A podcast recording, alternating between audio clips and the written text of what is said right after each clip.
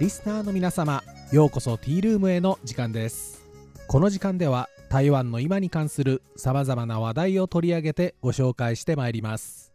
このコーナー担当は駒田です。新型コロナウイルスの感染拡大が続いています。このコーナーでも何度かお伝えしてきました通り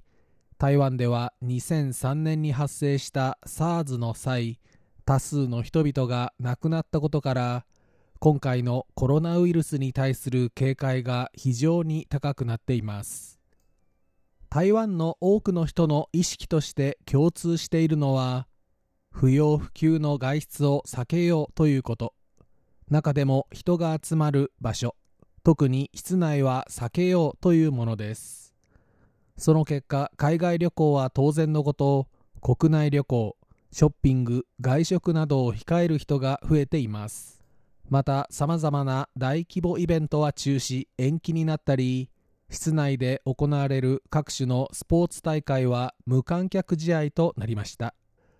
こうした中観光産業航空業界小売業外食産業などは大きな打撃を受け業者によっては給料の削減無給休暇さらにはリストラを行う企業も出ています。経済面の大きな影響を憂慮する声はすでにあり行政院は台湾元600億元日本円にしておよそ2160億円に上る経済振興案を打ち出しました。ただこの新型コロナウイルスがどのような特徴を持つウイルスであるかはっきりとわからないだけに慎重な態度で臨んでいる人が多いんです。台湾で連日のようにこのコロナウイルスのニュースが報道されるようになってから1ヶ月余り。当初のマスク競争局ともいえるマスクをめぐる混乱は政府が国内のマスクを一括管理した上健康保険カードを元にした薬局での実名販売制を導入。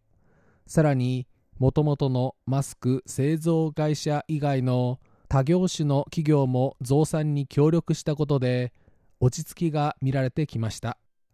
ただ冒頭で申し上げた通り不要不急の外出をできるだけ控える人が多いことに加え企業においてもテレワークの導入や業績不振で有給無給にかかわらず休暇を取っている人も一定数おりその結果人々の暮らし方にも影響を与えています。その影響の一つがジャイ人事です。ジャイ人事は住宅の宅に経済と書きます。日本語に訳しますと引きこもり経済という意味になるでしょうか。本日のようこそティールームへでは新型コロナウイルスの流行に伴う台湾のジャイ人事引きこもり経済に関する話題をご紹介いたしましょう。新型コロナウイルスは台湾では旧正月の前から大きな話題となりました。それから1ヶ月余りさまざまな業界において消費が冷え込んでいますがこうした中好調な業界があります。それが EC サイトです。2月の統計はまだ出ていませんが1月の段階で大手 EC サイトの売り上げは軒並みアップしました。もともと1月は年間で一番売り上げが低迷する時期ということですが大手のモモショップの1月の売上高は昨年同月比15.09%増の49億2900万元。日本円にしておよそ176億5600万円。こちらも大手 PC ホームは5.52%増の36億1900万元。日本円にしておよそ130億3000万円と1月の過去最高となりました。また新興の EC サイト PC1 は昨年比26.24%増と大幅増となりました。EC サイトが絶好調なんです。モモショップに至っては多くの業界が業績不振に苦しみリストラを行っている中新規スタッフを100人以上募集しているんです。2月は14日にバレンタインデーがあり本来は各学校の新学期も2月半ばスタートであったためこの売上好調がすべて新型コロナウイルス流行によるものとは言えないかもしれませんが追い風となっていることは間違いないと言えそうです。このように EC サイトが好調な中北部の新北市政府は EC サイトの ET モールと提携。新北市内の各産業の企業の商品を取り扱う新北市特別コーナーを設け消費者との架け橋になっています。EC サイトの売上高の伸びとともに顕著となっているのは自宅で食事をとる人の急増です。もともと外食が多く若い世代に至ってはあまり料理が得意な人はいないイメージがある台湾ですが感染のリスクを少しでも減らそうと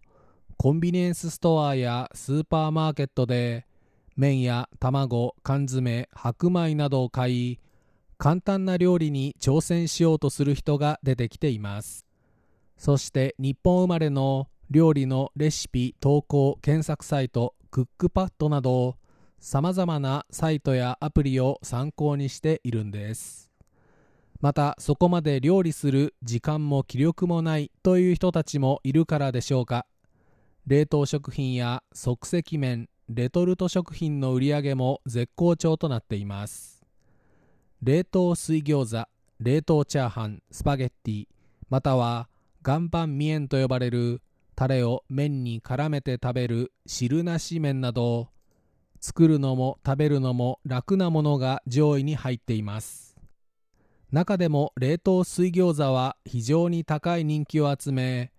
大手スーパーマーケットの EC サイトでは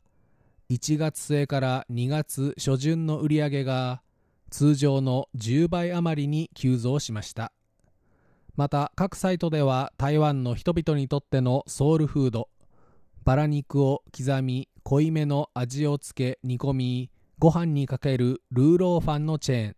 通称ヒゲチョウフーシーちゃんと提携したメニューや手軽ながら本格的な味を楽しめる中華料理のレトルト食品なども扱い差別化を図っています。このほか台湾では昨年大ブレイクし身近な存在となったフードデリバリーサービスも好調です。レストランでは店内で食べる人の数が減っている一方テイクアウトやフードデリバリーサービスの利用者は急増しているということです。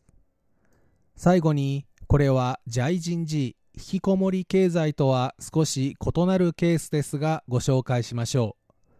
台湾では現在中国大陸香港マカオ韓国イランイタリアから中華民国台湾に入居した人は自覚症状がなくても14日間にわたり自宅ないし指定の宿泊施設での隔離が求められています。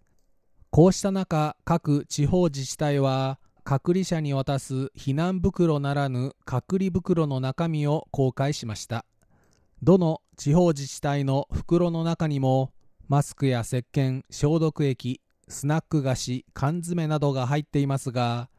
自治体によっては即席麺のほかインターネット上のプラットフォームで映画やドラマが無料で14日間楽しめるパスワードを渡している自治体もありこうした自治体は人々から称賛されていました。